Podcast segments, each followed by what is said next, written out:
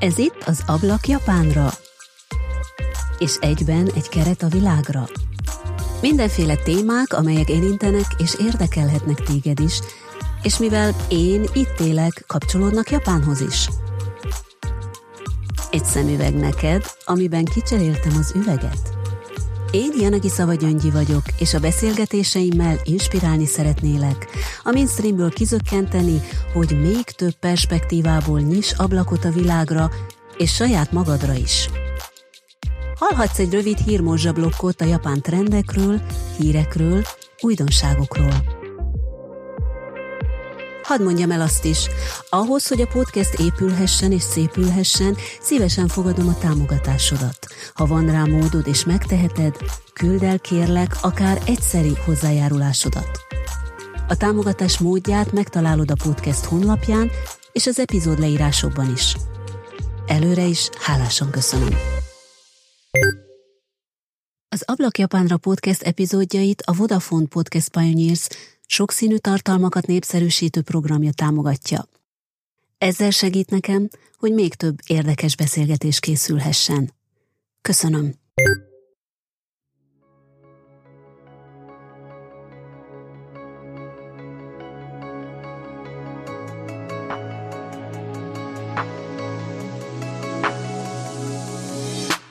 Kedves hallgatóm, nem tudom, hogy éppen hol vagy most, mit csinálsz, mi alatt ezt a podcastot hallgatod, ezért aztán ne ijedj meg kérlek, ha most neked szegezem a kérdést.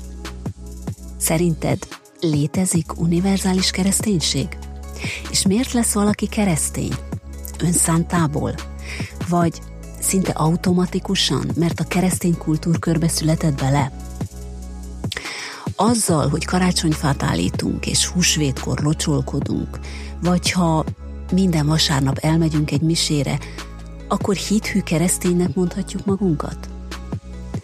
A liturgia és a belső hit vajon milyen kapcsolatban vannak egymással? Most megállok a kérdéseimmel, de csak annyira, hogy te is ráhangolódj, kedves hallgatóm, a mai epizód témájára.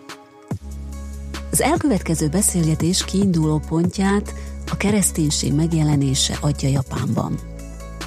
ezerötszáznegyvenháromban horgonyozott le egy portugál hajócska Japán partjainál, ami aztán elindított egy folyamatot. ezerötszáznegyvenkilenctől, azaz hat évre rá már spanyol és portugál misszionáriusok hirdették az igét a szigetországban. Martin Scorsese, híres rendező, sokáig dédelgette magában a kétezer-tizenhatban elkészült filmjének, a Némaságnak az ötletét. Ha még nem láttad volna, kedves hallgatóm, ajánlom mindenképp. Bár kissé hosszú, mint egy három órás, de ez alatt az idő alatt bizony mélyre tud hatolni a néző fejében. És nem utolsó sorban rengeteg kérdést, aggályt vet fel, és mai kifejezéssel élve sok erős mondatot tesz oda. Nos, a mai beszélgetés menetét e köré, a film köré próbáltam szőni, és a Szigetország történelmi, szociológiai hátterének ismertetésén túl a mai vendégemmel többek között olyan kérdések válaszai után kutatunk, amilyeneket az imént szegeztem neked ebben a bevezetőben.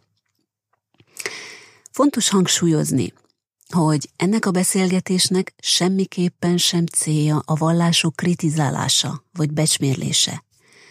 Továbbá, ha bármi nemű áthallást vélsz felfedezni az elhangzottak során, akkor azt rád bízom, hogy a véletlenek fura egybeesésének veszed-e, avagy sem. Egyszerűen csak gondolatokat szeretnék ébreszteni benned, ahogy próbálom azt tenni minden beszélgetésem alkalmával is. A mai vendégem vallásos meggyőződéssel, vallásos környezetben nőtt fel, és az élete során a hit sok segítséget és támaszt nyújtott számára túllépni a nehézségeken. Abszolvált PhD hallgató, jelenleg óraadó az ELTE japán tanszékén. Kutatásában a mai japán keresztény gyülekezetek, a keresztény misszió problémáival foglalkozik. Olyan kérdésekre keresi a választ, hogy a számos hátráltató tényező ellenére milyen okból döntenek mégis a japán emberek a keresztény vallás követése mellett. Mitől lesz egyedi egy belsős japán keresztény gyülekezet, illetve van-e létjogosultsága az objektív tudományos szemléletnek a keresztény missziós tevékenységben? És hogy mit lehet róla még tudni? Nagyon szeret főzni, illetve a gyorsan elkészíthető kiadós ételeket kedveli, amelyek már a készítés közben is elvarázsolják az embert. Ezen felül persze kutat, előad. kétezer-huszonkettőben például az ELTE kutatók éjszakáján az Aum Shinrikyō szekta történetét mutatta be, mindemellett pedig publikációkat is ír. Aki az ablakot kinyitja, mint mindig, Janaki Szava Gyöngyi, és aki ma ezen az ablakon benéz, Pataki-Tóth Angelika, az ELTE japanológia doktori program abszolvált hallgatója, aki kutatásaiban nem csupán csak a történelmi és szociológiai vallástörténeti aspektusokat vizsgálja, hanem a jelenségek mögött az embert keresi, hogy milyen folyamaton megy keresztül az egyén, amikor csatlakozik egy valláshoz, illetve hogy melyek azok a mozgatórugók, amik arra inspirálnak valakit, hogy kereszténnyé váljon. Kedves Angelika, nagy szeretettel köszöntelek a műsorban, és örülök, hogy itt vagy. Köszönöm szépen a meghívást, és én is nagyon örülök neki, hogy itt lehetek. A mai beszélgetésünk kiinduló pontja a kereszténységnek az elterjedése Japánban.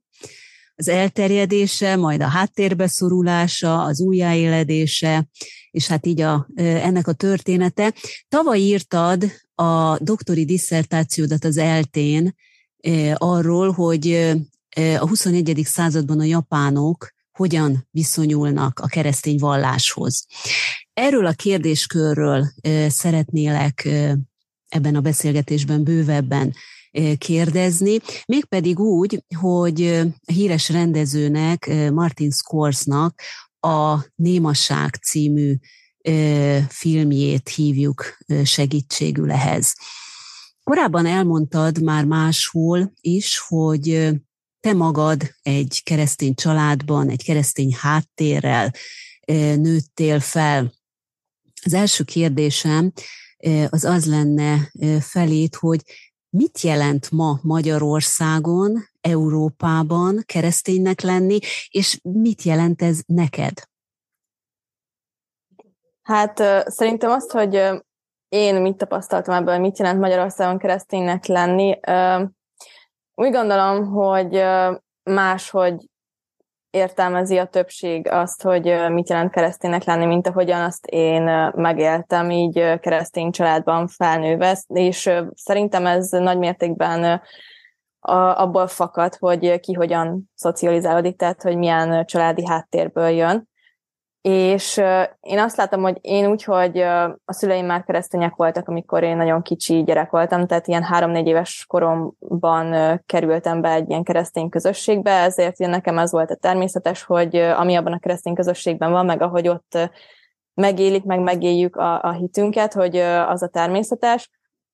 Viszont ahogy így nőttem fel, így azt láttam, hogy vannak ettől eltérő vallásmegélés vagy hitmegélések, és én ott azt láttam, hogy ma a többség inkább úgy gondolja, hogy ő úgy keresztény, hogy bár van egy személyes hite, de ez kimerül abban, hogy neki van egy ilyen személyes belső hite, hogy ha megkérdezik, akkor megemlíti, hogy, hogy ő hisz Istenben, vagy hisz valami felsőbb erőben, vagy univerzumban, vagy sorsban, vagy bármiben, nagyon sokfélét szoktak erre válaszolni, de hogy alapvetően nem járnak közösségben, nem vesznek részt úgy vallási rendezvényeken, vagy ilyen alkalmakon. Emellett van az, hogy persze vannak továbbra is ilyen vallási közösségek, ahol viszont ugye a nagy része a tagoknak az olyan tag, aki valójában eljár ezekre az alkalmakra, és ilyen szinten is megéli a hitét, vagy gyakorolja a vallását.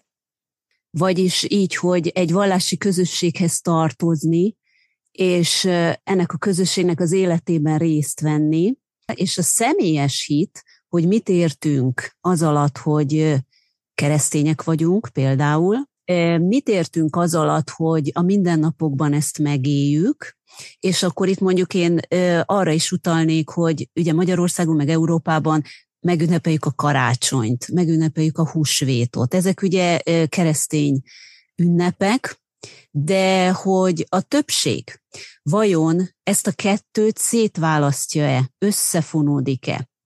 Hogy egyszerűbben fogalmazzak, Magyarországon vajon hány százalék, a, akik valóban kereszténynek vallják, keresztény hívőnek vallják magukat, hány százalékuk az, aki nem csak ezekben a külsőségekben élik meg a hitüket, és hány százalék az, akit valóban kereszténynek lehet nevezni? Szerintem ez egy elég nehéz kérdés olyan szempontból, hogy itt ugye bejön az is, hogy mindenki máshogy értelmezi azt, hogy mi számít úgy igazi vallásos életnek, szóval ahogy említettem, ugye van, akinek ez igazából kimerül abban, hogy ő, ő hisz valamibe is, tehát hogy van, akinek ez így normális, és ő úgy gondolja, hogy ez már egy vallási élet, vagy ez egy hit megélés. Viszont hogyha ha abból a szempontból nézzük, hogy az számít így ténylegesen keresztény embernek, aki egy közösségnek a része és egy aktív tagja, akkor szerintem azoknak a száma az lényegesen kevesebb. Szerintem a, a többség ma már úgy éli meg a hitét inkább, hogy amikor erre szüksége van, akkor elmegy egy alkalomra. Úgyhogy igazából itt felmerülnek, felmerülhet ugye többféle tényező, egy az, hogy hát ugye a világ változik, meg az embereknek ugye nagyon sok feladata van így a mindennapi életükben, amiben nem biztos, hogy be tudják, vagy be akarják építeni még azt is, hogy még ezek mellett egy közösség része is legyenek aktívan. A következő kérdés, ami felmerül, hogy Japánban, ugye ebben a távol-keleti országban, akkor hogyan lesz valaki keresztény, hogyan lett, eh, hogyan alakult ki a keresztény közösség itt Japánban. Ennek egy ilyen rövidebb történeti hátterét, hogyha elmesélnéd. Hát ugye alapvetően Japánban három missziós hullámot tudunk megkülönböztetni, és bár vannak ilyen feltevések, hogy a kereszténységnek a nesztoriánus irányzata az már korábban is megjelent a Szigetországban, de úgy gondolják, hogy az első jelentősebb dátum, amiről beszéltünk a kereszténységet, illetően az ugye ezerötszáznegyvenkilenc, amikor Xavéri Szent Ferenc vezetésével megérkeztek jezsuita hittérítők az országba, és hát kezdetben ők siker élményeket éltek meg, annak ellenére, hogy azért voltak kifogásolható pontok a missziójukban, olyan tekintetben, hogy ugye ők úgy érkeztek meg az országba, hogy igazából nem beszéltek japánul, és azért voltak ilyen félrefordítások, hogy hát megvoltak a nyelvi korlátaik, mert nem nagyon értették a japán nyelvet, ezért nyilván nem tudták annyira átbeszélni, hogy ténylegesen az az üzenet menjen át, amit ők át szeretnének adni. Félre lett ugye fordítva Istennek a neve is, és hogy ezért egy jó darabig a japán emberek azt hitték, hogy a, a napról van szó, akit ők alapvetően akkor már ugye tiszteltek, és hogy hogy ez is egy ilyen hibaként ugye felmerült, és így említése került, ami nekem például érdekesség volt, de hogy alapvetően itt az első időszakban még sikeresnek tekintették ők a tevékenységüket, és hát ugye ez a helyzet, ez így elkezdett megváltozni, ez az ezerötszázas évek végén, ezerhatszázas évek elején, itt többféle feltevés is van, hogy ez miért következhetett be. Igazából az akkor hatalmon lévő réteg nem nézte jó szemmel, hogy egyre több a keresztény ember, mert úgy gondolták, hogy ez veszélyforrást jelenthet az ő hatalmukra nézve. Próbáltak különböző módokat kitalálni arra, hogy hogyan tudják ezt a háttérbe szorítani, és megőrizni az ő hatalmi pozíciójukat. Úgyhogy itt igazából megkezdődött fokozatosan a kereszténységnek az üldözése, és el is jött ugye egy ilyen bezárkózási időszak, amit Japán ugye szakokunak neveznek, ez az zárt ország időszaka, amikor ugye senki nem mehetett ki Japán területéről, és senki nem is jöhetett be, és azt hiszem, hogy itt egyedül a hollandokkal folytattak kereskedelmet, tehát attól teljesen nem zárkoztak el, de egyedül a hollandokkal folytattak kereskedelmi tevékenységet, és azt sem Japánban, hanem ugye egy ilyen mesterséges szigeten. És azért ez az időszak eltartott egy olyan körülbelül kétszáz éven keresztül, és a kereszténység ugye nem szűnt meg teljes mértékben ebben az időszakban. Szerintem nem az volt a keresztény üldözéseknek a legrosszabb része, hogy kivégeztek embereket, tehát hogy mártír halált kellett az embereknek halnia, hanem ezek a kínzások, amiket kitaláltak a keresztények számára, ugye, hogy megtagadtassák velük a hitüket, és aztán ugye rájöttek, hogy a kivégzésekkel pont nem azt érik el, hogy kevesebben legyenek, hanem minél több volt a kivégzés, egyre több lett a keresztény.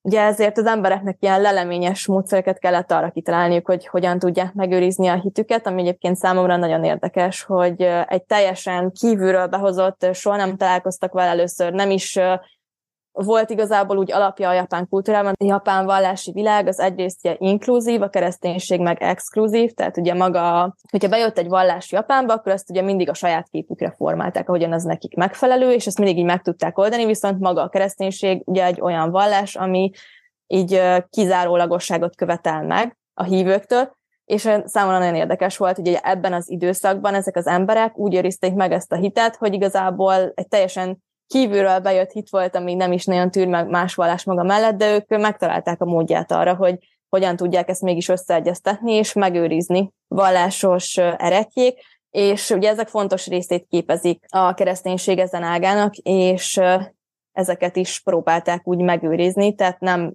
lemondani róla, hanem úgy megőrizni, hogy elfedjék valami különböző módokon, hogy ezt ne tudják észrevenni, hogyha esetleg ilyen házkutatást tartanak náluk.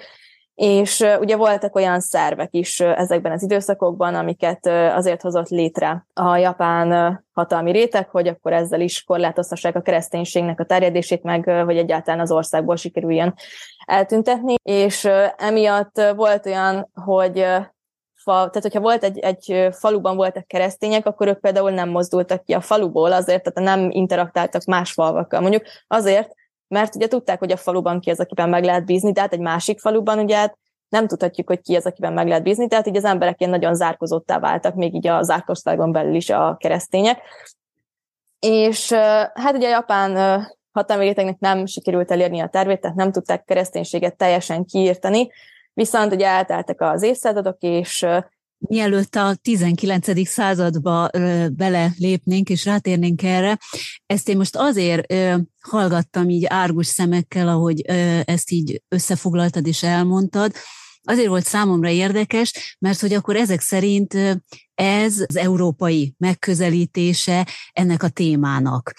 Azt szeretném itt mondani, elmondani, hogy érdekes módon a japán megközelítés egy kicsit más. Uh-huh. Egy kicsit más, és azért ebben az az, az érdekesség, ugye említetted ezt a ezerötszáznegyvenkilences dátumot, hogy hát innen indul ugye a jezsuita misszionárisoknak a tevékenysége, de hát ugye előtte ezerötszáznegyvenháromban itt egy portugál hajó megérkezik. Ugye hát a portugálok, spanyolok, ők az első európaiak, akik elérik Japánt. De a lényege a dolognak az, hogy itt nem az első pont, amit úgymond az európaiak hoztak, az a kereszténység lett volna, hanem a puska. háromszázezer puskát, hát nem rögtön azzal az első hajóval, de, de itt az idő folyamán azért háromszázezer puska vándorolt ide be szépen Japánba. És azt is azért érdekes megemlíteni, hogy az első puskát is, ahogy ugye a japánok kezükbe vették, hát mit csináltak velük? Hát szétbontották, szétszedték, hogy ugye ők is csináljanak ilyet. Tehát ez is már azért a A, a japán leleményesség, meg az, hogy, hogy ők egyszerűen nem csak akkor importálni fognak, hanem hát ők maguk is akarják ezt csinálni. Tehát itt nagyon, véleményem szerint, és hát itt Japánban is ezt nagyon kihangsúlyozzák, a fegyver bejövetele, és tulajdonképp ezért is engedi meg akkor az akkori sógun, Nobunaga, aztán ugye Hideyoshi, stb. Azért is engedi meg ezeknek a jezsuita szerzeteseknek ezt a misszionáriusi tevékenységet, mert egyfelől ők ezt kikényszerítették, és hát ugye a japán rész meg azt mondta erre, hogy hát jó, hát tehet, hát most mit érdekel engem. És a másik dolog, amit említettél még, itt ezt a nesztorianizmust, erre majd később is szeretnék egy kicsit visszatérni, nem most, ez pedig majd itt a, a hitfelfogással kapcsolatban lehet egy érdekes pont. Amit mondasz, hogy a hatalmi pozíciók, tehát hogy ugye a sógun félt attól, félt volna attól, hogy, hogy a keresztények Krisztust, Istent imádják ő helyette.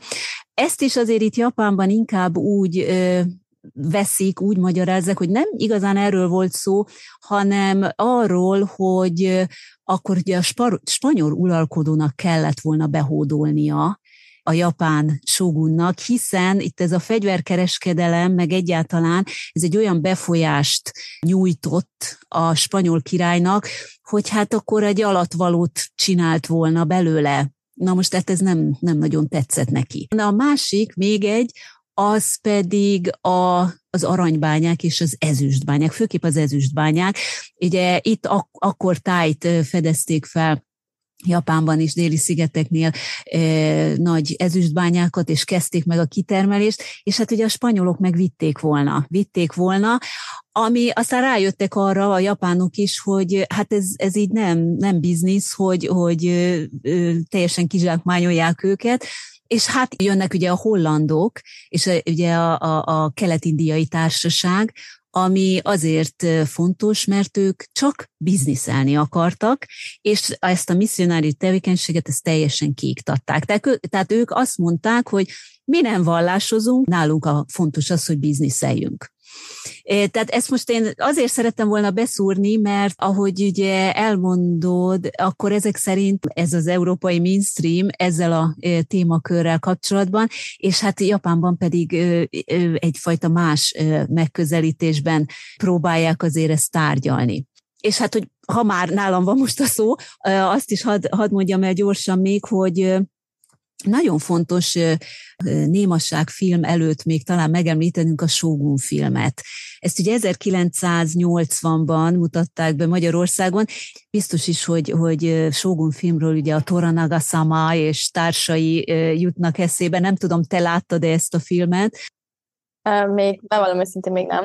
Még nem láttad, de ebben is rendkívül intenzíven ott van a, a főszereplő, aki tulajdonképpen az első angol Japánban. Ugye itt ez a vallási háttérrel mutatja ezt nagyon jól be, és ez, a, ez egy valós személy volt, ez az angol emberke, William Adams volt, aki valóban élt, és az lehet kiemelni, nála az volt az érdekes, hogy hajótörötten érkezik meg, de a hajóján ágyúk is voltak. Tehát ez megint csak ugye a fegyver. Hogy most nem csak puskák vannak, hanem ő meghozta az első ágyút is. És ez azért érdekes, mert aztán a későbbi nagy csata, ugye Ieyasu, ami után ő tudja egyesíteni egész Japánt, tulajdonképp azzal nyeri meg, hogy ezt az ágyút beveti, és ez egy újdonság. Tehát itt megint a fegyver, a fegyverkezés, az, ami egy borzasztóan erős pont, egy erős szál.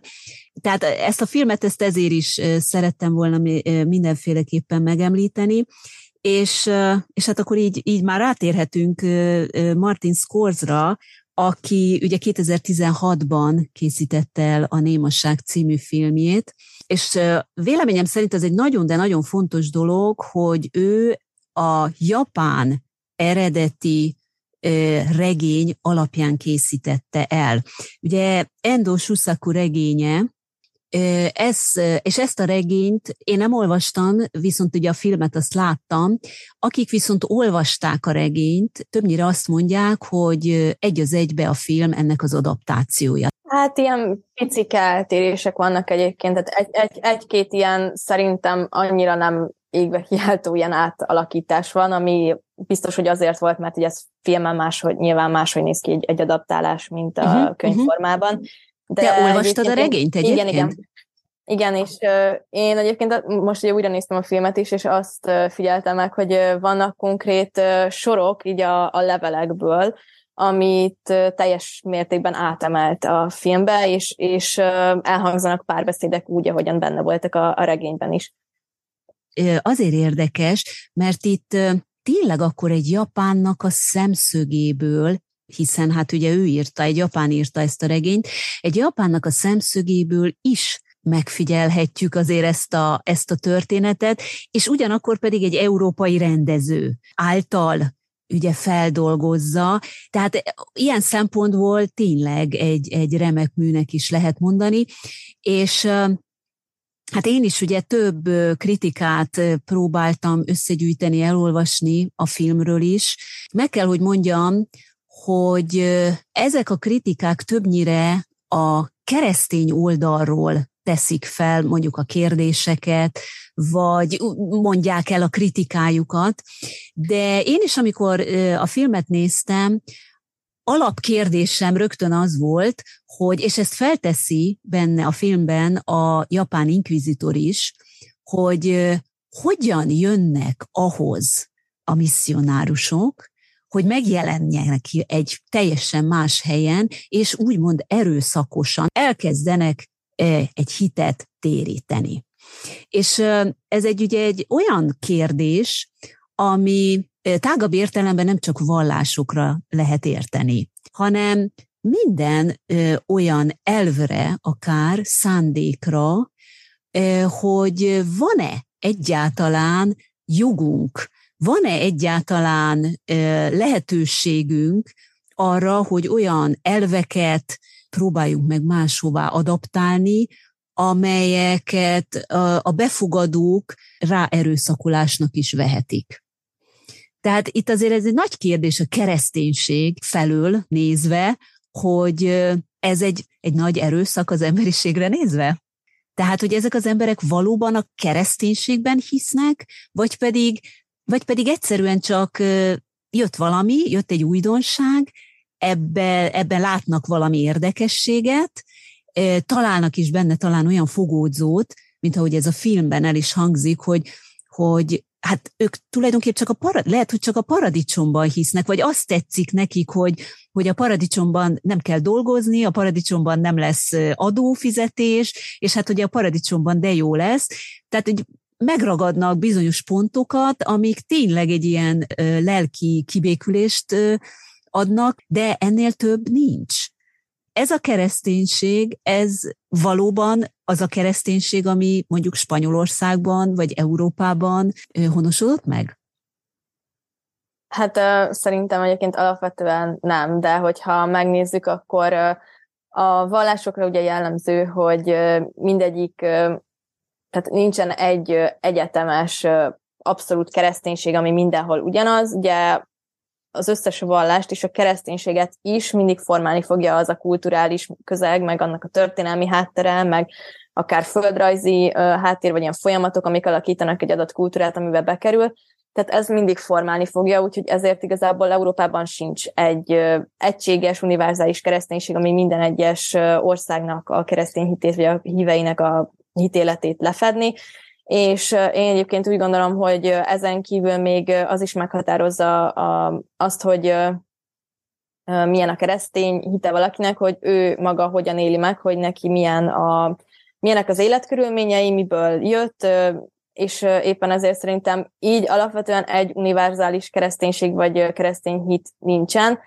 Szerintem van egy olyan nagyobb keresztényit, ami az adott közösség, vagy az adott országnak a hitét lefedheti, amiben, vagy amiről beszélünk, illetve ugye van egy ilyen kisebb egysége, ami az adott embernek a személyes hitét jelenti. Ilyen kérdésekben ezt úgy érdemes nézni, hogy, hogy én nem gondolnám azt, hogy az nem lenne ugyanúgy egy keresztény hívő ember, aki azért lesz keresztény, mert az ő élete az alapvetően siralmas, mert hatalmas adókat kell megfizetnie, amik mellett, ugye ez benne is van a, a regényben, hogy annyira sok adót kellett fizetniük, és ugye rizsben fizették az adót, hogy az emberek évi kétszer, ha hozzájutottak rizshez. A kereszténység alapvetően egy olyan vallás, vagy a vallások alapvetően úgy tudnak terjedni, hogy ugye az emberek életében kialakul valamilyen szükség. Tehát, hogyha nekem tökéletes életem van, és igazából nincsen semmire szükségem, akkor szerintem nincsen vallásra se szükségem. Tehát a, a vallás az mindig akkor tud bejönni egy embernek az életébe, hogyha valamire szüksége van, amit semmi más nem tud betölteni. És a, a vallásos hit az be tudja tölteni ezt a szükséget, és tud egy pluszt adni az ember életébe, egy célt adni az életének, egy keretet adni az életének, valami többet, ami, ami tud neki segíteni, hogyha igazából olyan dolgok jönnek az életébe, amiket ő, ő maga nem lát át, hogy ezt hogyan tudnám megoldani. És Éppen ezért én úgy gondolom, hogy mivel akkoriban ezek az emberek egy akkora nyomorban éltek, amiből semmiféle kilátásuk nem volt, és itt ugye igazából ez el is hangzik még a filmben is, hogy hát de most mit érdekelnek téged ezek a parasztok, most ezek itt meghalnak, majd jön helyette száz másik. Tehát, hogy, hogy igazából értéktelennek tartott emberek voltak, és hogyha ezeknek az embereknek van egy ilyen fogodzó az életükben, vagy érkezik egy ilyen fogodzó az életükben, amit ők meg tudnak ragadni, akkor én úgy gondolom, hogy attól függetlenül, hogy biztos vagyok benne, hogy nem ugyanúgy élték meg ezt a keresztény hitet, meg biztos vagyok benne, hogy nem is látták át ugyanannyira, mint egy olyan ember, aki alapvetően ebben szocializálódott, és ez ivódott belé már így kisgyermekkora óta, hogy milyen kereszténynek lenni, meg milyen tanítások vannak. Én úgy gondolom, hogy ettől függetlenül ez... nem vál, tehát, hogy ők nem válnak kevésbé keresztényé, vagy kevésbé jó keresztényé, egyszerűen egy más szinten tudják megélni a keresztény hitet, és én nem is gondolom azt, hogy kéne ilyen szinteket felállítanunk, hogy akkor most van ez, meg ez, meg ez a dolog, ami hogyha megvan benned, akkor vagy te igazán keresztény, meg hogy Európában ez számít keresztény, vagy így, így vagy keresztény, és akkor ezt vigyük át, és ugye pont ez volt a probléma ezekkel a missziókkal, hogy ott viszont az emberek ennyire nem gondoltak bele, és abba se gondoltak bele, hogy a keresztény missziónak nem kéne egy erőszakos tevékenységnek lennie, ami nem csak azt jelenti, hogy nem beszélünk csúnyán az emberekkel, meg nem beszélünk fölényeskedve az emberekkel, és nem úgy megyünk oda, hogy akkor mi tudjuk az egyetlen igazságot, és ezt majd jól megmondjuk nektek, tehát nem csak ezt jelenti, hanem azt is jelenti, hogy igazából nem úgy kéne tálalni ezt az egészet, hogy van ez, az, ez a hit, és ez az egy igaz hit, és hogyha ebben nem hisztek, akkor ti mind el fogtok veszni, hanem inkább egy ilyen lehetőségként kéne felkínálni, hogy van egy ilyen lehetőség, hogyha te ebben hiszel, akkor neked örök életed lehet, és hogyha te ezt elfogadod, és így kezdesz el élni, akkor abból következik, hogy ez történt az életedben, ez történhet, hogy eljuthatsz a paradicsomba, stb. stb. Tehát szerintem alapvetően semmiféle szinten nem szabadott volna ennek erőszakosnak lennie. Hát nyilván ugye a misszionáriusok is ugyanúgy emberek voltak, tehát meg ö, alapvetően ugye akkor kezdték el ott ezt a missziót, tehát biztos vagyok benne, hogy még sok minden volt, amiben szükséges lett volna fejlődniük. Egyébként én olvastam egy tanulmányt, egy Miyake Noriyuki nevezetű ö, japán ö, misszionáriustól, aki ott Japánban tevékenykedik, és ott neki van is egy gyülekezete, és ő írt ebben arról, hogy Japánban igazából, mivel másabb a vallásfelfogás, és ezért a missziós tevékenységnek is, vagy az evangelizációs tevékenységnek is máshogy kéne történnie, és ő említette meg azt például, hogy ezt az egészet egyfajta lehetőségként kéne föl, fölkínálni az embereknek, egy ilyen kis közösséget létrehozni, ami olyasmi lenne, mint egy ilyen előgyülekezet, tehát hogy nem rögtön így ajtóst torontani a házba, és akkor gyere el a gyülekezetbe, hanem ő úgy gondolta, hogy ilyen kis apró szinteket kéne felépíteni, és hogyha az emberek látják, hogy én, én ezt a, ezen a lépcsőn léptem egyet, és akkor itt jó dolgok történtek velem, és nekem ez tetszik, akkor eldönthetik, hogy feljebb lépnek-e egyet. És akkor ott is látják, hogy még mindig tetszenek, amíg történnek, még feljebb lépek, és hogy így fokozatosan kéne őket bevezetni. Mit jelent kereszténynek lenni, hogyha mondjuk az életünkben problémák vannak, akkor hogyan tudunk segítséget kérni hozzá, mondjuk, hogy Isten hogyan tud segíteni nekünk, hogy miket, hogyan tudunk profitálni a kereszténységben, a saját mindennapi életünkben. Ha ezeket a dolgokat így egy ilyen előközösségben megismertetik az emberekkel, akkor az sokkal hatékonyabb tudna lenni.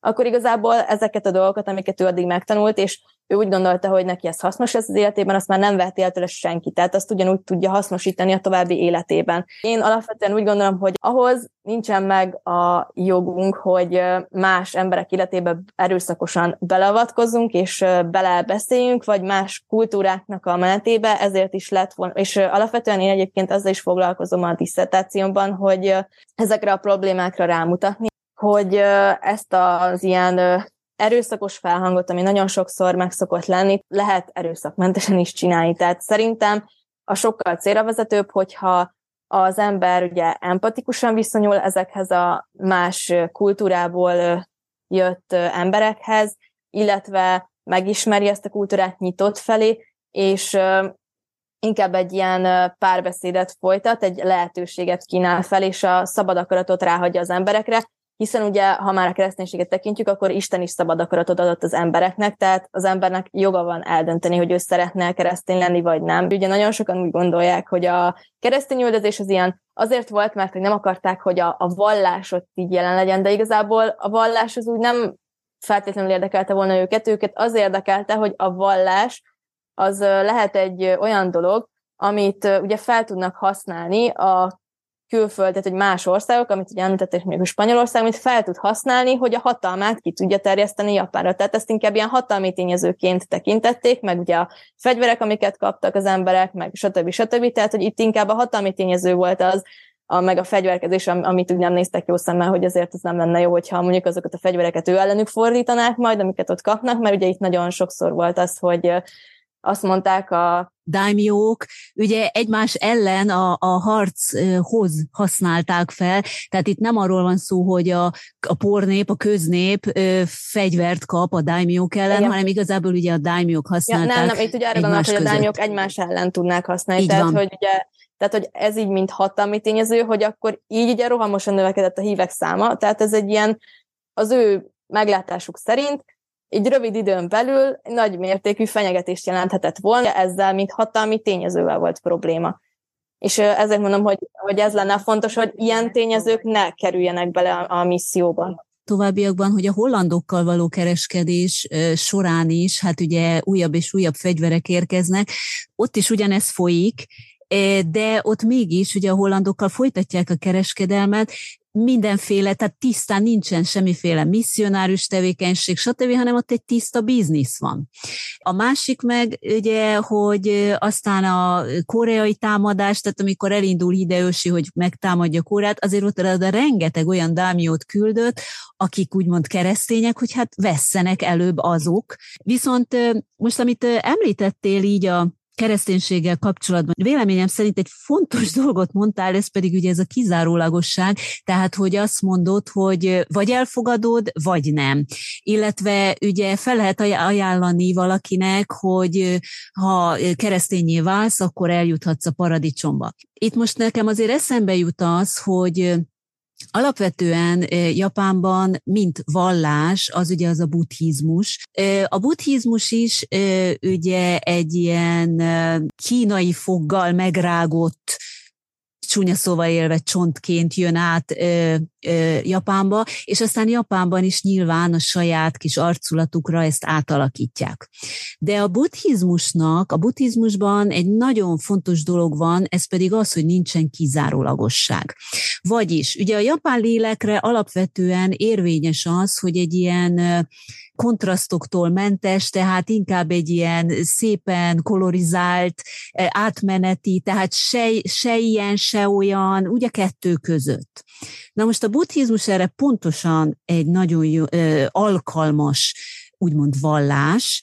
Az, hogy ez ráépül az ő kis sintoizmusukra, és aztán ugye a buddhizmusba is hát nyilván nagyon sok elemet beépítenek, és aztán egy sajátos, hát gondoljunk a zen buddhizmusra is, ugye tehát saját ágakat is azért itt kiépítenek, de ezzel én csak azt szeretném mondani, hogy egy ilyen alap állású nép, tehát aki úgy nő fel, hogy nem ö, végletekben gondolkozik, nem kizárólagosságban gondolkozik, nem egy Istenben gondolkozik, annak egyáltalán át lehet-e adni ö, egy ilyen teóriát, illetve hogy ez valóban meggyökerezik-e.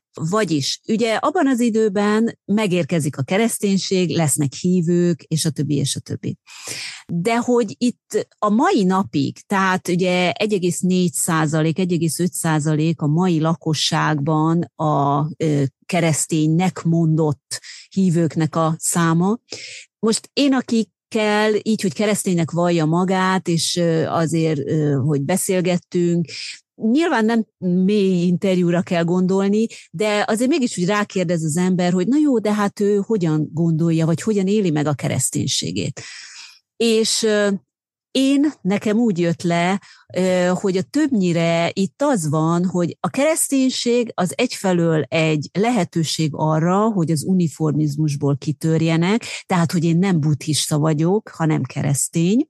Elmehet egy keresztény templomba, ne talán még a, ne talán még a kórusban is énekelhet, de ez a kórusban való éneklés, ez inkább egy ilyen, ugyanolyan szintre megy át, mint aki hobbiból énekel egy kórusban, és felteszi a kérdéseket, mert ez úgy mindig ott van, hogy de hát igazából ez olyan furcsa nekem, hogy, hogy most Jézus feltámadt, és mi egy halott újra feltesz, ilyen nincs. Tehát ez mindig előjön, hogy ennek a szellemi háttere, mármint a kereszténységnek a szellemi háttere, ezt ők nem tudják elfogadni, nem gyökerezik meg.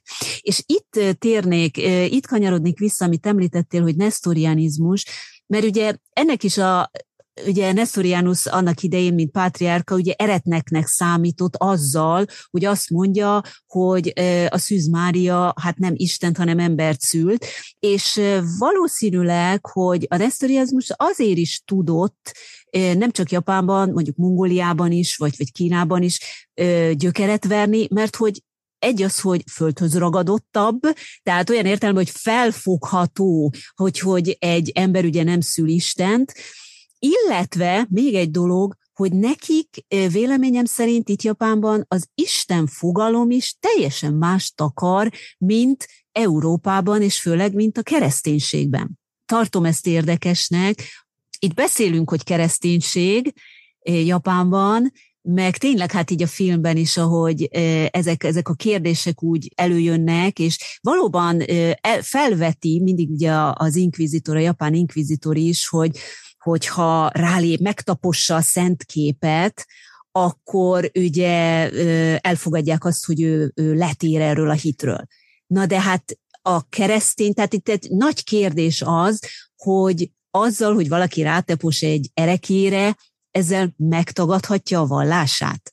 Vagy ez elég, és ez visszacsatolva, hogy igen, ez elég Japánban, ez elég Japánban arra, hogy egy bizonyíték arra Japánban, hogy valaki megtagadja a vallását. És hát ugye erre a jó európai meg azt mondja, hogy persze, hát én hatszor rálépek, de hát én úgyis keresztény maradok. Tehát ott van ugye ez a dilemma, hogy hát most a lelkembe úgyse láthatnak be. És, és ami itt még egy, ami nekem úgy megkoronázta igazából ezt a filmet, hogy amiben ugye a japánok rettentő jók, hogy ugye az embereket lelkileg úgy meggyötörni, tehát itt nem is a testi gyötrelmek, ugye az inkvizíció.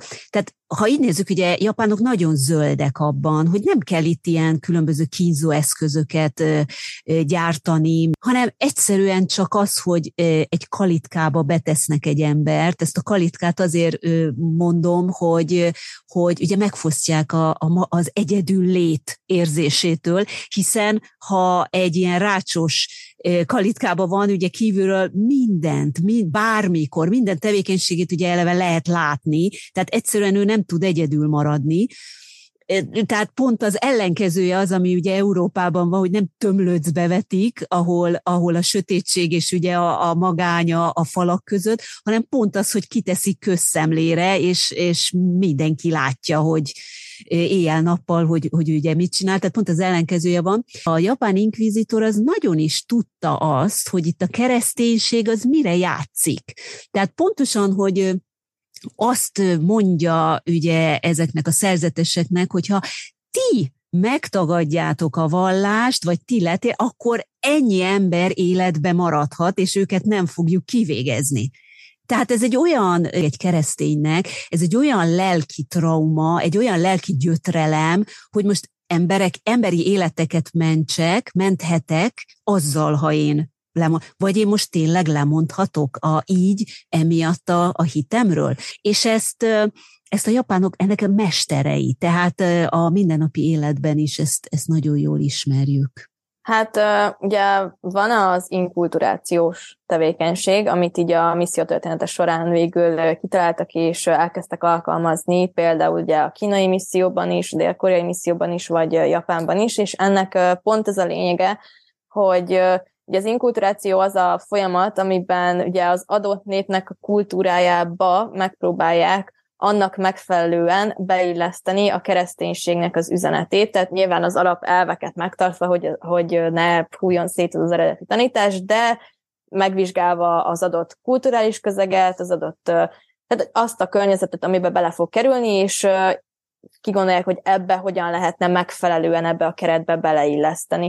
Úgyhogy igazából szerintem az inkulturációs tevékenységnek lenne az a feladata, hogy megvizsgálni ezt a hátteret, hogy egy ilyen háttérbe hogyan illeszthető bele helyesen a kereszténység, és hát nyilván ugye tökéletes munka még nem született, mert hogyha megszületett volna, akkor ugye biztos, hogy sokkal több lenne a keresztény ember, de alapvetően én úgy gondolom, hogy azt, hogy mennyire tudott úgy igazán meggyökerezni az emberekben, azt akkor tudnánk biztosan, hogyha tényleg így belelátnánk mindenkinek a lelkébe, amit itt te is mondtál.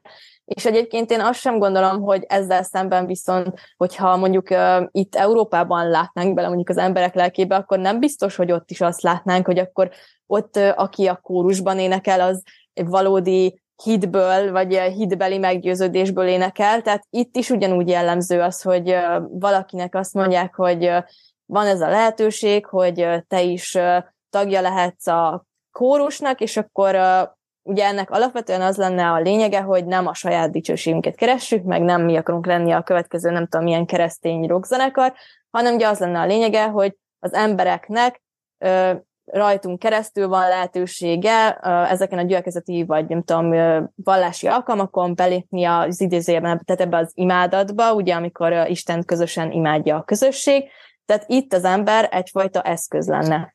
De ugyanúgy van itt is Európában olyan, aki nem eszközként tekint ilyenkor magára, hanem erre a lehetőségre tekint eszközként, hogy hát ez mennyire jó, hogy akkor én kiállok az emberek elé, és akkor mindenki látja, hogy én ott énekelek. Tehát szerintem egyébként ezek a kérdések ugyanúgy felmerülhetnének egyébként Európában is, mert igazából itt sem látunk bele az emberek lelkébe, meg ugyanúgy ott sem látunk bele, tehát az, hogy itt mennyire van ez, valód, ez a valódi hit mennyire van jelen, amit mi úgy gondolunk, hogy ez a valódi hit, de én úgy gondolom, hogy ha valaki azt próbálja megkeresni, ugye amit említettem, hogy azt a hitet próbálja megkeresni, amit ő úgy gondol, hogy mert szerintem ez az egyetemes keresztény hit, akkor az nem lesz meg máshol. Pont ezért, mert ugye, ahogy említetted is, Japánban teljesen más a, a vallási világ, tehát hogy ugye ott, ott a saját képükre formálták a, a buddhizmust is akár, amit ugye így felhoztál példának, tehát nyilván az soha nem lesz ugyanolyan, mint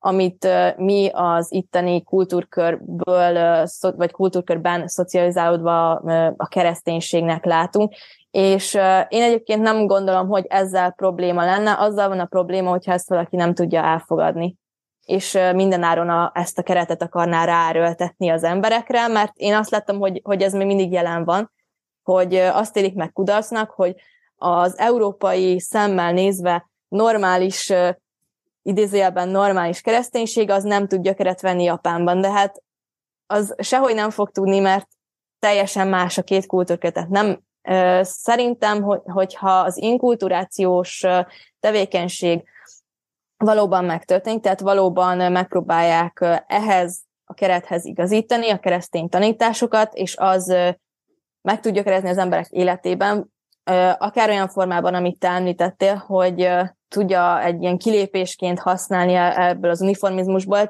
Vallások akkor tudnak a leghatékonyabban bejönni egy embernek az életébe, hogyha van valamilyen űr, amit szeretne kitölteni, és semmi más nem tölti be, és tud a valláshoz fordulni, és az ad neki egy pluszt. És igazából ez ad egy ilyen löketet arra az embernek, hogy ami nekem ad valamit, egy keretet, vagy egy jobb jövőben reményt, vagy a megváltás ígéretét, az az embereknek ez egy kilépés jelent az uniformizmusból, lehet, hogy, hogy ő mondjuk sokkal inkább éli meg a keresztény hitét, mint mondjuk az az ember, aki itt eljár minden egyes vasárnap mondjuk egy misére, de most ugye te arra azt, azt próbálod mondani, hogy a, a hit, tehát hogy az, aki ebben hisz, vagy aki abban az adott vallásban valamilyen tevékenységet folytat, azzal ő ugye saját magában, tehát saját magában jobban megélheti a vallását. Értem, viszont ugye akkor az a nagy kérdés, hogy az alap, ahogy mondod is, hogy hát a kereszténység, vagy mondjuk európai, és a, tehát a különböző helyszínekhez idomulva, adaptálódva megvan, de akkor igazából nem beszélhetünk itt inkább felekezetről akár, vagy szektákról, mert ugye japánok nagyon szeretnek szektásodni is, azt is azért el kell mondani. Ez az egyik, tehát erre mindenféleképp visszatérnénk. A másik, ami még ugye eszembe jutott, amit mondtál, hogy ugye nem szabad egy adott keretet ráerőltetni egy másik országra, na de akkor itt felmerül a kérdés, hogy egy misszionárius, tehát elindul egy misszionárius Európából, elindul Spanyolországból, akárhonnan, egy távoli vidékre, akkor ő vajon hogyan tudja a helyi szokásokhoz idomultan átadni azt, vagyis itt akkor ilyen csere, azt lehet, mint cserediákok, csak így lehetne ezt igazából átadni, és már eleve egy kicsit én úgy érzem, hogy ezt úgy általánosságban mondva is, hogy egy picit olyan kudarcra van ítélve azért ez a dolog, hogy ugye egy ismeretlen helyre elmegyünk, mert hiába szeretne valaki ugye tágabb értelemben valamit továbbadni, hogyha nem ismeri ugye a helyi kultúrákat és közösségeket. Na most visszatérve tehát erre a kérdésre, hogy, hogy hát akkor nem lehetne szektákról beszélni, vagy felekezetről beszélni, és hogy, hogy te mit értesz például így, hogy szekta felekezet alatt? Én a szekta meg a felekezet közötti különbséget abban látom, hogy a szekták azok, ha mondjuk egy Aum Shinrikyót tekintünk például, mert tudom, hogy vannak ilyen buddhista szekták, meg sintó szekták, stb. stb., amik nem sorolhatóak egy kategóriába az Aum Shinrikyóval, de hogyha az Aum Shinrikyó szempontjából nézzük, ami ugye szintén egy szekta volt, akkor a szektákra általában ugye az jellemző a felekezetekkel szemben, hogy nem átláthatóak, nem elszámoltathatóak, és a manipuláció az, meg ez a hierarchikus rendszerben a hatalommal való visszaélés, az megjelenik. Egy Hú, most várj, viszont, amit, de várj, bocsáss meg, hogy közbeszakítanak most, amit mondasz, ez valahol mind a vallásra is érvényes, nem? De folytasd, légy szíves, igen, bocsáss meg. Igen, hát ugye sajnos egy, egy rendszer sem tökéletes, úgyhogy igen, ezek a hibák persze ott is kiütköznek, de hogy alapvetően én ebben látnám így a kettő közötti különbséget. Gondolhatjuk úgy is, hogy felmerülhet az a kérdés is, hogy a kereszténység mint olyan, az már egy akkorára nőtte ki magát a világban, hogy a kereszténység megengedheti magának azt, hogy például így mondjuk egy japán térítő munka folyamán egy ilyen japánosított kereszténységet hozzon létre, vagy egy, nem tudom, dél-amerikai ö, ö, kereszténységet hozzon létre, vagy, vagy akármilyen, bár, bármilyen más ágat ö, mondhatnánk, de azért én itt a, ha már ugye ennyire népszerű vált, én megkérdeztem ezt a chat gé pé té-t, hogy ő szerinte ö, mi a különbség a szekta és a felekezet között, és a következő választ adta. Ezt most felolvasnám. A szekta és a felekezet között az a legfontosabb különbség, hogy a felekezetek általában hivatalosan elismert, nyilvánosan működő vallási közösségek, amíg a szekták általában kisebb, magánjellegű csoportok, amelyek gyakran az elterjedtebb vallásokon belül jönnek létre. Tehát a szektára a valláson belüliséget hozza, és amelyek általában kritikusak az elterjedtebb vallásokkal szemben. A szekták gyakran radikálisabb, különösen vallásos tanokat illetően, és gyakran szkeptikusak a társadalmi normákkal szemben. Továbbá kisebb, szokatlan vagy radikális vallási csoport, amely gyakran az egyházak vagy a társadalom általában elutasítja. Valamiféle ellentét, ugye, azt akarja itt mondani, és az utolsó mondat, hogy a szekták gyakran új vagy alternatív vallási tanokat hirdetnek, és gyakran kritizálják az egyházakat vagy a társadalmakat. És tulajdonképpen még én, amit személy szerint hozzáfűznék, az az, hogy pénzt szednek, tehát ugye ez egy biznisz. Legalábbis itt Japánban. Igen, én erre értettem egyébként ezt a elszámoltathatót, meg átláthatót, hogy tehát, hogy van egy intézményrendszere, ami be van jegyezve, ezáltal, hogyha bármi van. Tehát, hogy ha mondjuk ugye most volt nemrég Dél-Koreában is talán egy évtizede egy ilyen nagyobb botrány, ugye az ottani legnagyobb ö, protestáns ö, karizmatikus közösség, hogy ö, ott ugye volt egy ilyen komoly adócsalási ügy, ki tudott derülni. És ráadásul nem fizetnek adót itt Japánban. Ez is egy, azért mondom, hogy ez nagy biznisz, igen?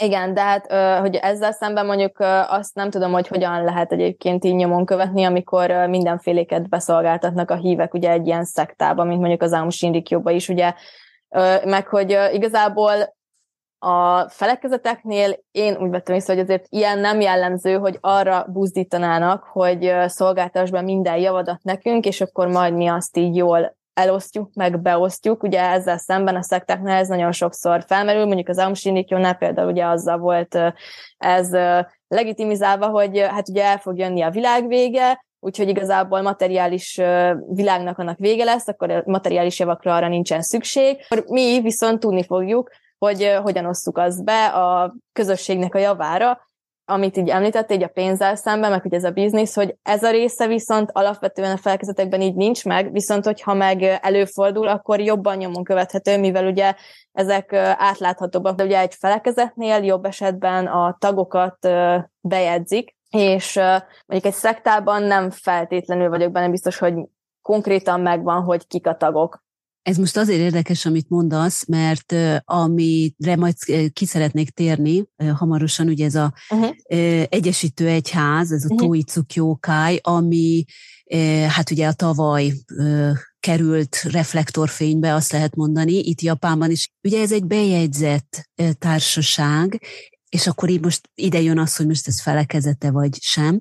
A tagokat persze számlálják, megvan, rögzítik, és a többi, és a többi. Tehát ezt csak azért mondanám, vagy azért szeretném mondani, mert ugye nyilván itt is most már a szekták, azok, azok hát nagyon kifinomultak, tudják ők azt, hogy hogyan kell ezt megoldani, és hogyan kell csinálni. Tehát, hogy azért, hogy így akkor egy felekezet és egy szekta közti átmenetek, azok most már annyira összeolvadtak, elhomályosultak, hogy ilyen szempontból nagyon nehéz megkülönböztetni őket.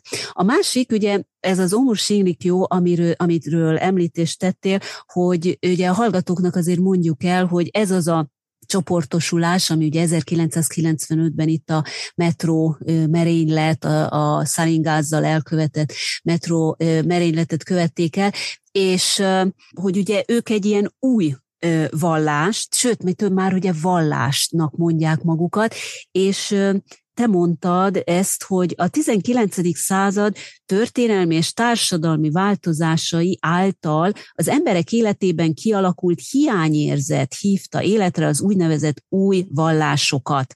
Ezek karizmatikus vezetőikkel élükön egyesítették magukban az addig meglévő intézményesített vallások főbb jellemzőit, és betöltötték a kialakult űrt a bizonytalanságban élő japán emberek életében.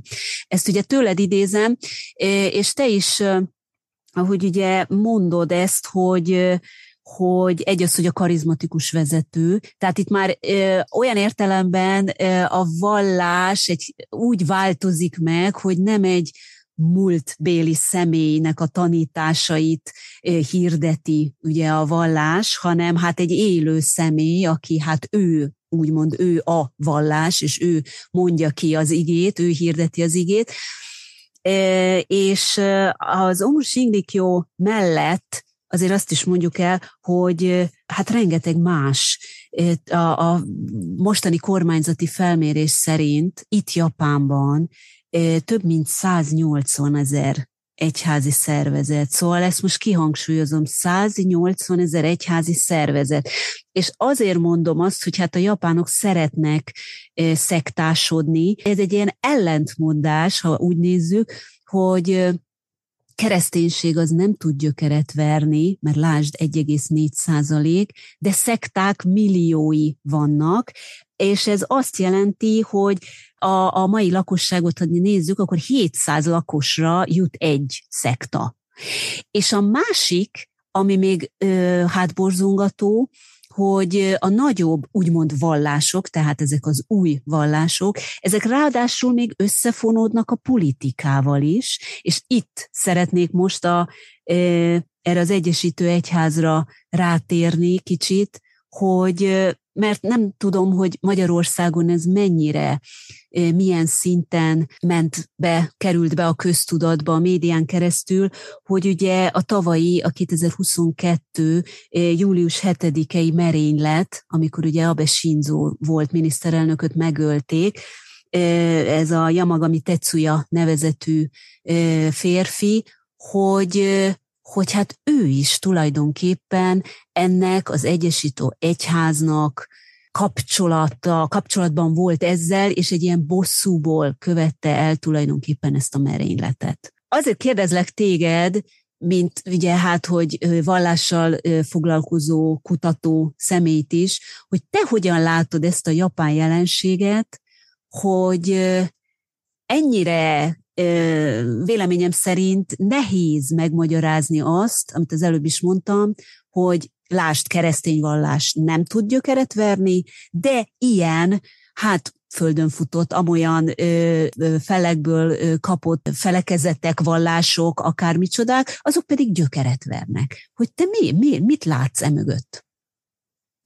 Hát alapvetően ugye ezekről az új vallásokról, meg az új vallásokról azt kell tudni, hogy ugye ezek, tehát hogy az intézményesült vallásoknak mindig van egy adott keretrendszere, amin belül ők mozoghatnak, hogy különböző tevékenységeket végeznek, és már vannak ugye kialakult tanok, meg, meg vannak az adott könyvek, szentkönyvek, stb., amiket felhasználnak, iratok, bármi, tehát hogy ott már van egy kialakult rendszer, és az abból tudnak úgymond gazdálkodni.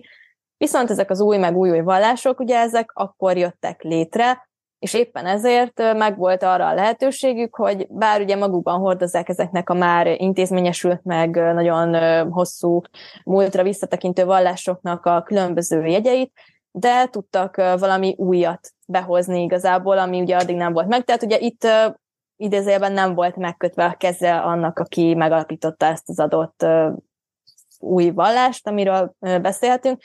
Tehát, hogy ő úgy alakította meg, azt csinált igazából, amit ő jónak gondolt, és hogyha ezzel tudott maga köré gyűjteni embereket, akiknek ez szimpatikussá vált, és fogékonyak voltak rá, akkor így meg tudott gyökerezni az adott új vallást. Tehát, hogyha ő, ugye ezekről a karizmatikus vezetőkről azt érdemes tudni, hogy tehát azért karizmatikus vezetők, mert megvan arra a képességük, hogy meggyőzzenek embereket arról, hogy ők miért tudnak többet, vagy mivel tudnának többet adni azoknak az embereknek. Tehát ha már szóba került ugye az Aum Shinrikyō, akkor ott is ugye a vezető, ő meg, Asára Sóko meg tudta győzni az embereket arról, hogy ugye ezek a karizmatikus vezetők mindig nagyon jó emberismerők, meglátják azt, hogy másnak mire van szüksége, és meg tudják arról győzni, hogy ők azt neki meg tudják adni. De egy alapvetően egy intézményesült vallásnál az ottani adott emberek, akik ugye próbálnak híveket szerezni az adott vallásnak, nekik viszont ilyen szempontból azért meg van kötve a kezük, tehát hogy nem tudsz olyat ígérni valakinek, mert ugye Asára Sóko például, neki megvolt arra lehetősége, hogy úgy szedjen össze magának egy ilyen idézőjelben tudós réteget, hogy azt mondta nekik, hogy én tudom, hogy ti szeretnétek kutatni, nekem meg van anyagi hátterem, amit tudok nektek biztosítani. Mert ugye az emberektől be tudta gyűjteni a pénzt, hogy hát a materiális világ az meg fog szűnni, adjátok nekem, lett egy csomó pénze, azt meg oda tudta adni azoknak, akiknek ő gondolta, hogy azokat akkor így be tudja vonzani. De egy intézményesült vallásnál ugye ezt nem tudjuk megtenni, nem tudom azt mondani, hogyha mondjuk én egy vallásvezető lennék, mondjuk a kereszténységben egy gyülekezet pásztor lennék, én nem tudom azt mondani valakinek, hogy ha ide eljössz hozzánk, akkor én a kutatásodat finanszíroztatom a hívekkel. Tehát, hogy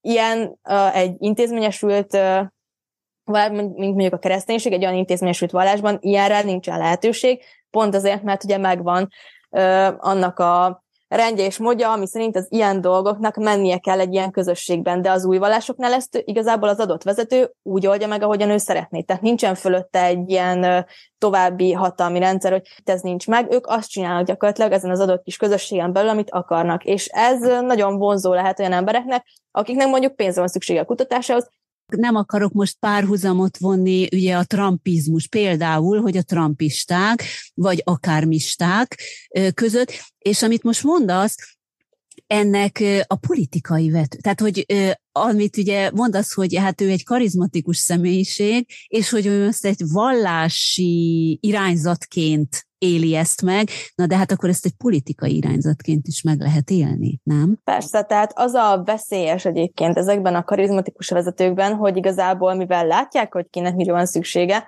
ezért, és nagyon jó emberismerők, ezért igazából azt tudnak csinálni az emberekkel, amit ők gondolnak, és el tudják vinni egy olyan irányba, amilyenek gondolnak, hogyha vannak, van erre egy megfelelő fogékony réteg, és uh, ahogy láthattuk ugye az ezerkilencszázkilencvenötös uh, szaringáz merényletet tekintve, van, tehát hogy ilyen emberek mindig vannak sajnos, és uh, nem tudom, én uh, még nagyon az elején járok a, az ilyen szektákkal kapcsolatos kutatásomnak, de nagyon sokszor találkoztam ezzel, hogy így mondják azt, hogy ó, hát engem nem lehetne egy ilyenbe bevonzani, nem lehet ilyenekkel meggyőzni engem is, és de. Tehát, hogy az a baj, hogy, hogy de. Mindenkinek van egy olyan pontja, amit, amivel meg lehet fogni. Tehát, hogy annyira könnyű belekerülni egy ilyenbe, és annyira sok mindenki volt az Aum Shinrikyōban is, aki egyébként, tehát, hogy én olvastam egy interjúkötetet is ezzel kapcsolatban, és hogy sose gondolta volna, még miután bejelentették a, a híradóban, hogy az Aum Shinrikyō vállalta a felelősséget, hogy igen, ők követték el utána, és azt mondta, hogy nem, itt vagyok, hát itt vannak körülöttem a többiek, nem, hát biztos, hogy nem. Tehát, hogy persze. Annyira meg tudja fogni az embert. E, tulajdonképp ugye ennek a e, Yamagami Tetsujának is, tehát aki ugye a merénylője volt Abe Shinzónak, ugye az édesanyja, hát a, úgymond a családi vagyont e, adta be ennek az egyesítő egyháznak, és emiatt e, ment tönkre a család, tehát anyagilag ellehetet, ellehetetlenítette a család további életét, és ezért kényszerült Yamagami Tetsuya is arra, tehát nem tudta már az iskoláit folytatni, befejezni, stb. Ezért kényszerült arra, hogy olyan élete legyen, amilyen aztán végül is lett. Illetve, hát ugye hárman voltak testvérek, a, a bátyja öngyilkosságot követett el, amiatt is, hogy hát ugye elszegényedett a család. És most itt azt akartam csak mondani, igen, amit mondasz, hogy, hogy mindenkinek van az életében egy olyan pont, egy, egy ilyen gyenge pont, vagy akár tényleg egy olyan korszak, időszak, mint ahogy ugye az ő édesanyjának volt, aki elveszítette ugye a férjét. Tehát a férj halt meg, ugye az édesapa halt meg, és ez okozta, ez a trauma tulajdonképp a családnak, és hát az édesanyjának azt, hogy hát azt ígérte ez az egyesítő vallás, hogy hát majd ugye ebben a vallásban találja meg a vígaszt, és hát több százmilliót adományozott. Erről a vallásról egyébként, mármint hogy a az egyesítő egyház, mint olyan, azért érdekes elmondani, hogy ez egy dél-koreai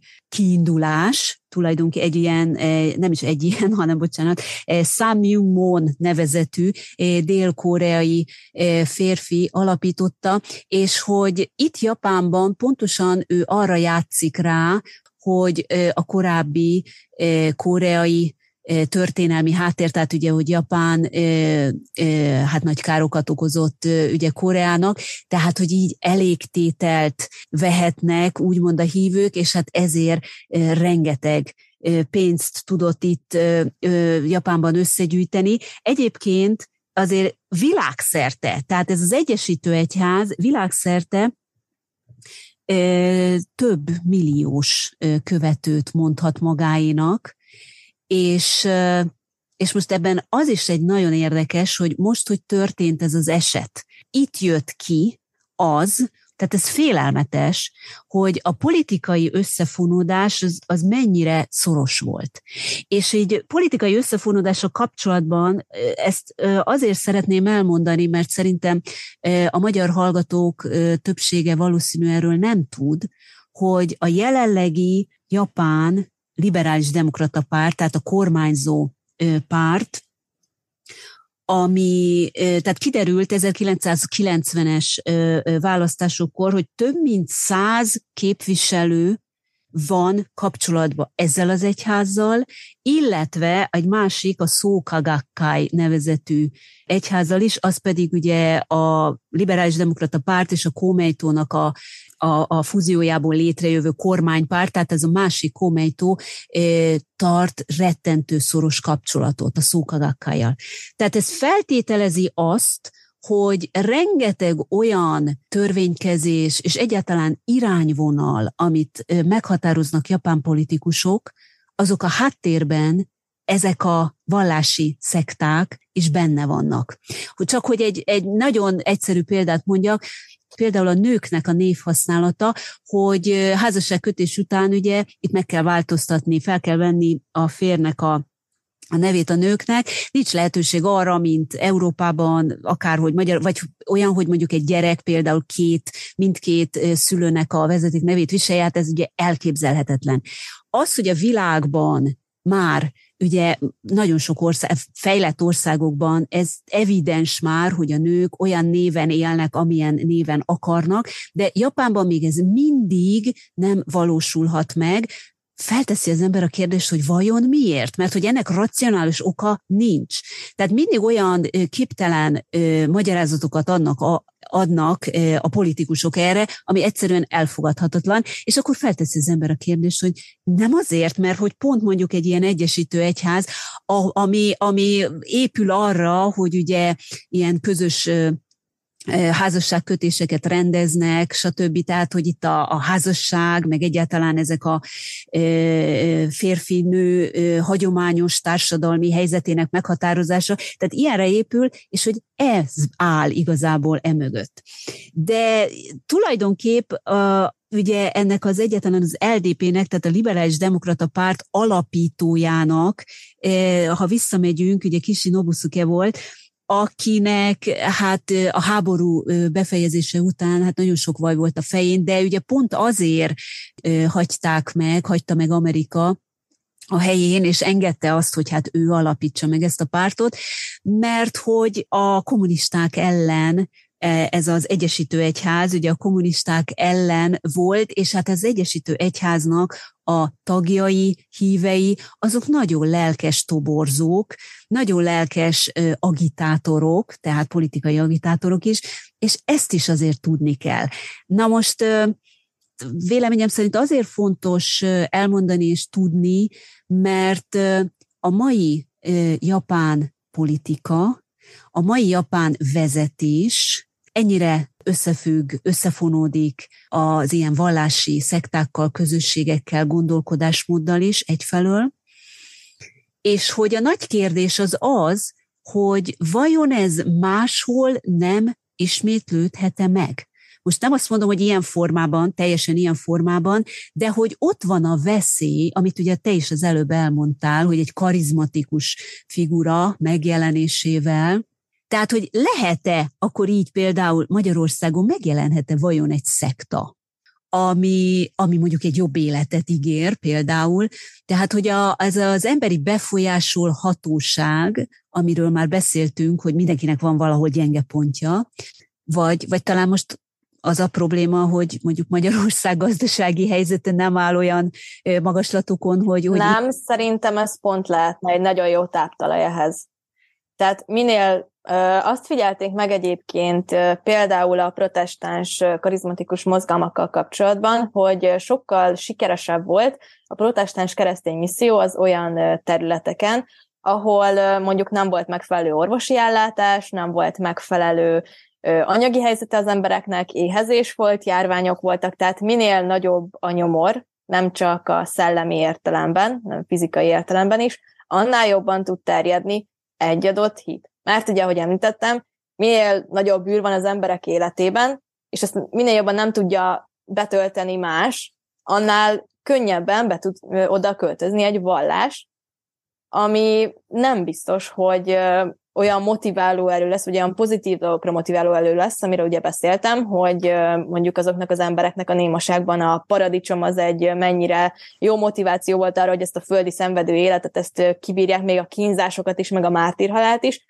Nem biztos, hogy egy ilyen jön be. Lehet, hogy egy, egy olyan szektának nyújthat ez táptalajt, mint például, amin az Aum Shinrikyō volt. Tehát, hogyha ilyen szempontból nézzük, akkor ha Magyarországon olyan rossz lenne a helyzet, hogy mint mondjuk Afrikában, tehát Afrikában például az a, vagy a harmadik világban azért tud nagyon dinamikusan terjedni mondjuk a kereszténység, mert ott például ugye nincsen megfelelő orvosi ellátás, korlátozottak a lehetőségek arra is, hogy a misszionáriusok miben tudnak ilyen téren segíteni, de ugye a karizmatikus mozgalmak, a karizmatikus keresztény mozgalmakban van egy ilyen jelenség, hogy ilyen csodás isteni gyógyulások, amik történhetnek különböző módokon, általában ilyen ima, révlet, stb. Által, most ezt nem nagyon akarok így részletesen belemenni, mert elég bonyolult lenne, de a lényeg az, hogy vannak ezek a csodás gyógyulások, amit igazából orvosilag nem lehet megmagyarázni, hogy hogy történt, mert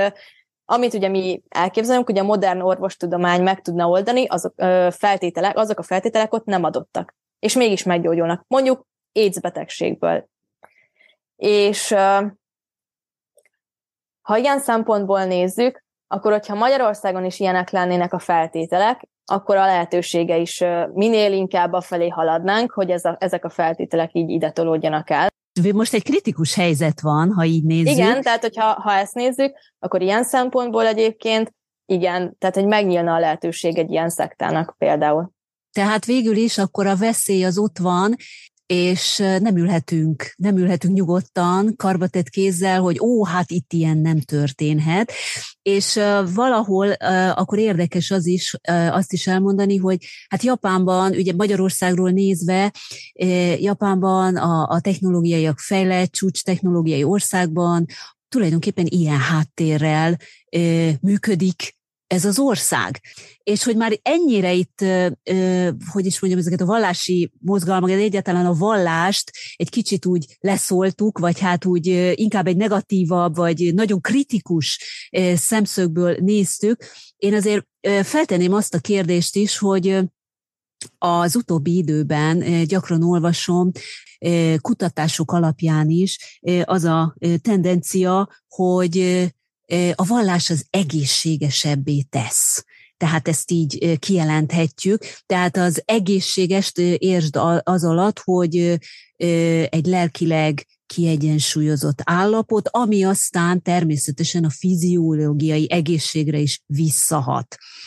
A jelenkori kutatások ezt úgymond bebizonyították is, hogy hát a hívő emberek, vagyis akik eljárnak a templomba, amit ugye beszéltünk, egy közösséghez tartoznak, és a többi, hosszabb ideig élhetnek, nyugodtabban élnek, kiegyensúlyozottabban élnek, hogy ez egy érde, tehát így most azért érdekes dolog, mert szerintem így a hallgatókban felmerülhetett az, hogy Jézus Isten, tényleg itt akkor mennyi veszélynek van kitéve az ember, hogy, hogy új vallás, meg ilyen-olyan szekta, stb., de hát akkor most én ne higgyek semmiben, vagy...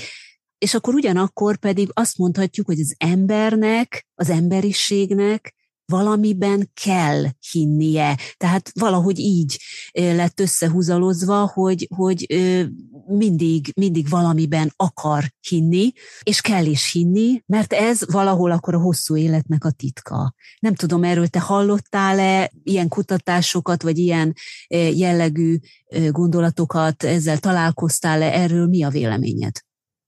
Hát arról alapvetően egyébként hallottam, hogy Japánban például sokan ilyen rekreációs tevékenységként tekintenek a vallási eseményeknek a látogatására, tehát hogy meg ilyen családot összetartó eseményekként, tehát ilyenekről már hallottam, de erről most így még konkrétan ezelőtt nem. Viszont én úgy gondolom, hogy az, hogyha tehát az ember ugye alapvetően egy társas lény, tehát szüksége van a, a közösségre, és hogyha van egy vallási közösség, amiben tényleg megtalálja azokat az embereket, tehát hogyha valamire szüksége van, akkor megtalálja olyan közeget, ahol támogatást kap, mondjuk nem pontosan, vagy nem kifejezetten ilyen materi- materiális dolgokra gondolok, hanem egy- egyáltalán az, hogy nincsen egyedül a gondjával, hanem számíthat a, a, ott a közösség tagjaira is, meg számíthat egy felsőbb hatalomra is, aki, hogyha még fizikálisan magára is maradna, tehát hogyha emberek magára hagynák, akkor is ott van vele, és segíteni tud neki, tehát nem hagyja egyedül. Szerintem már az ad egy pluszt az ember életének, szerintem akárki akármit mond, senki nem szeret úgy igazából egyedül lenni, mindenkinek szüksége van arra, hogy legyen valaki, akire támaszkodhat, javíthat az életminőségén már ilyen szempontból is, hogy nem tudom, ezt nemrég hallottam egyébként, hogy azt például megfigyelték az idősek esetében, hogyha nyugdíjba mennek, és nincsen mondjuk a, ott, tehát nem a családdal él, akkor nagyon hamar le tudnak épülni, hogyha nincsen semmi, amit csinálják. Tehát nincsen egy adott kerete az életüknek, ami szerint folyjon, hanem így csak így kikerülnek, hogy akkor nyugdíjba vonult, és onnantól így azt kell magával csinálni, amit gondol, akkor nagyon hamar le tudnak épülni. És szerintem ez is valami hasonló lehet, hogy ugye azt, hogy egy közösséghez tartozunk, az már alapból nem csak a közösségi élményt adja, hanem ad egy keretet az ember életének, és ad egy célt az ember életének, és ehhez ugye társul még a hit is, mint olyan, ami szintén ad egy célt az ember életének, akár ugye a halál után is, tehát van egy, kilátásai vannak a jövőjére nézve.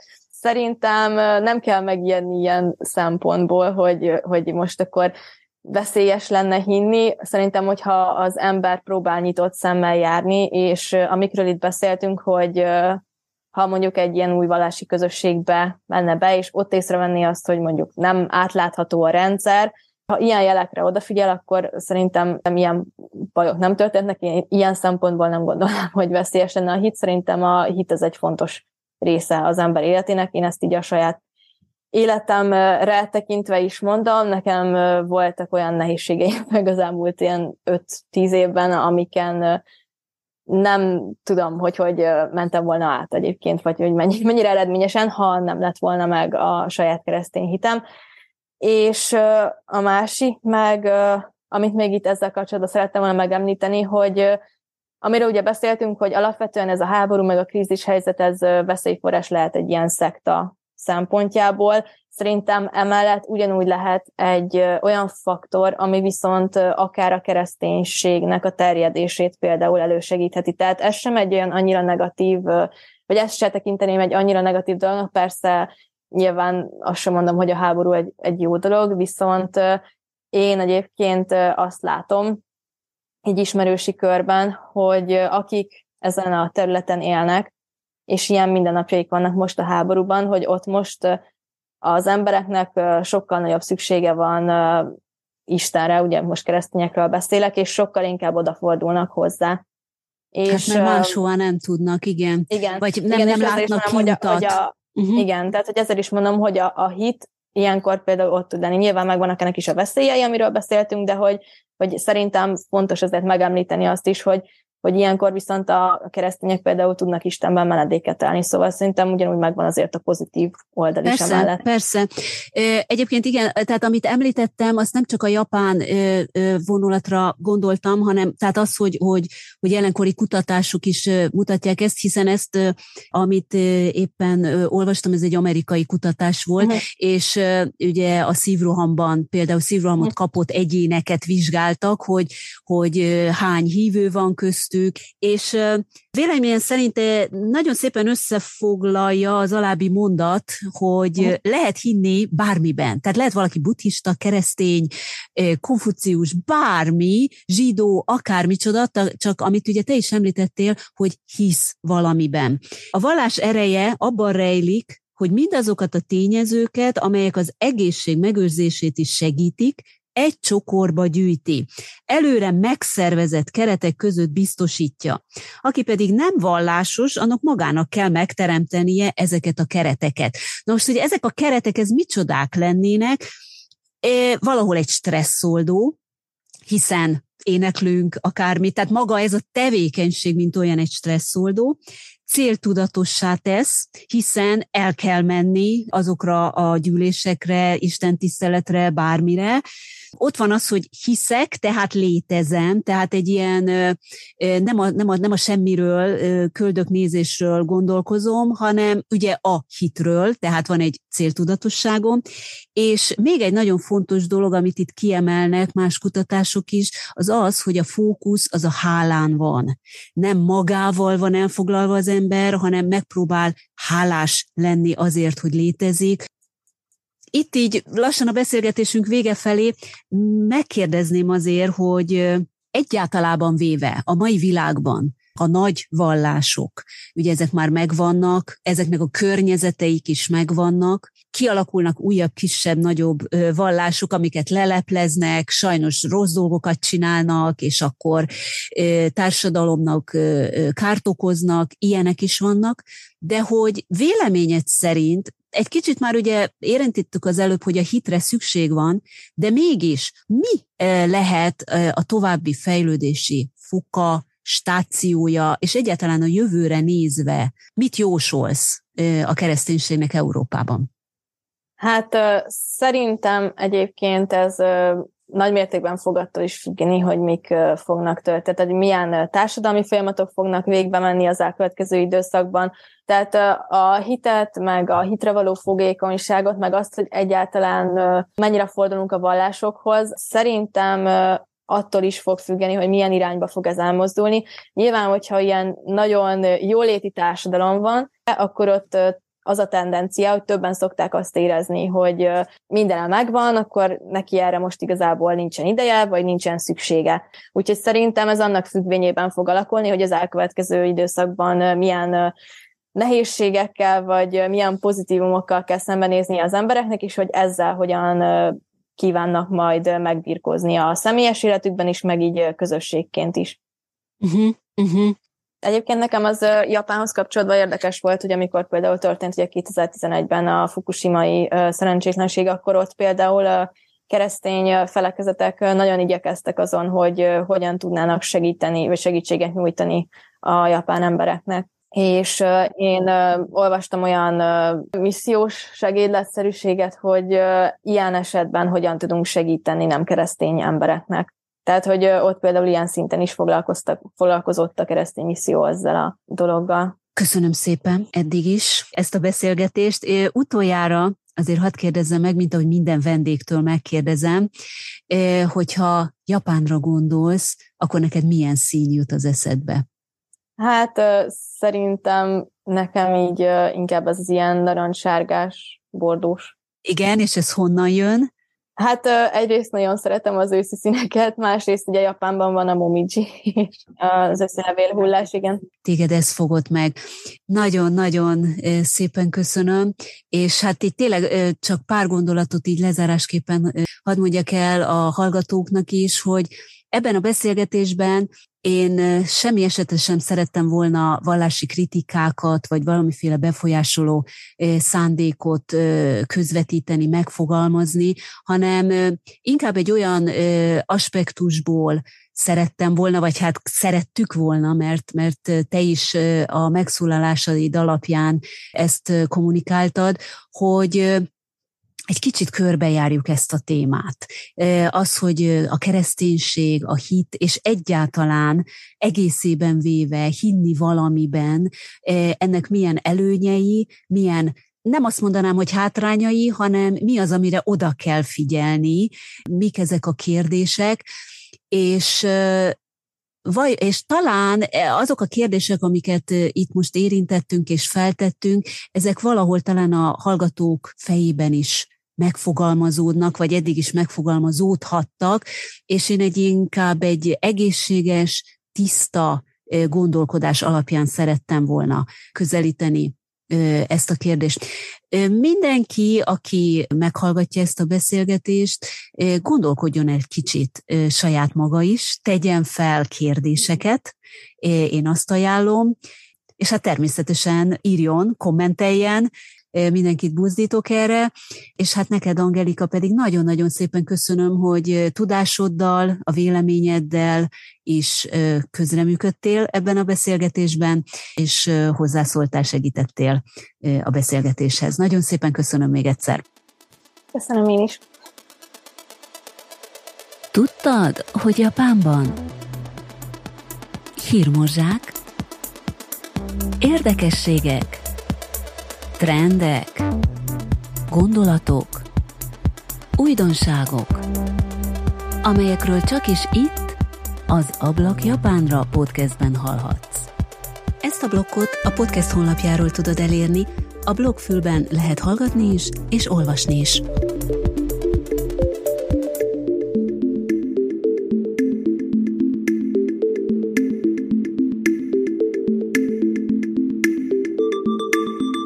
Köszönöm, hogy ma velem tartottál. Ne feledd, minden hónap tizenötödikén éred el az új epizódot, és hogy nem maradj le róla, iratkozz fel a podcast honlapján a hírlevélre, vagy kövess be a legnépszerűbb podcast csatornák valamelyikén. Ha elnyerte tetszésedet az adás, kérlek, jelöld öt csillaggal, így kerülhet feljebb a podcast a hallgatottsági listán. Ha pedig szeretnéd, hogy minél többen megismerjék az Ablak Japánra podcastet, akkor mesélj róla, kérlek, másoknak is. Mindezért előre is hálás köszönetet mondok. A podcast honlapja tehát double-u double-u double-u pont podcast pont ablak kötőjel japánra pont com.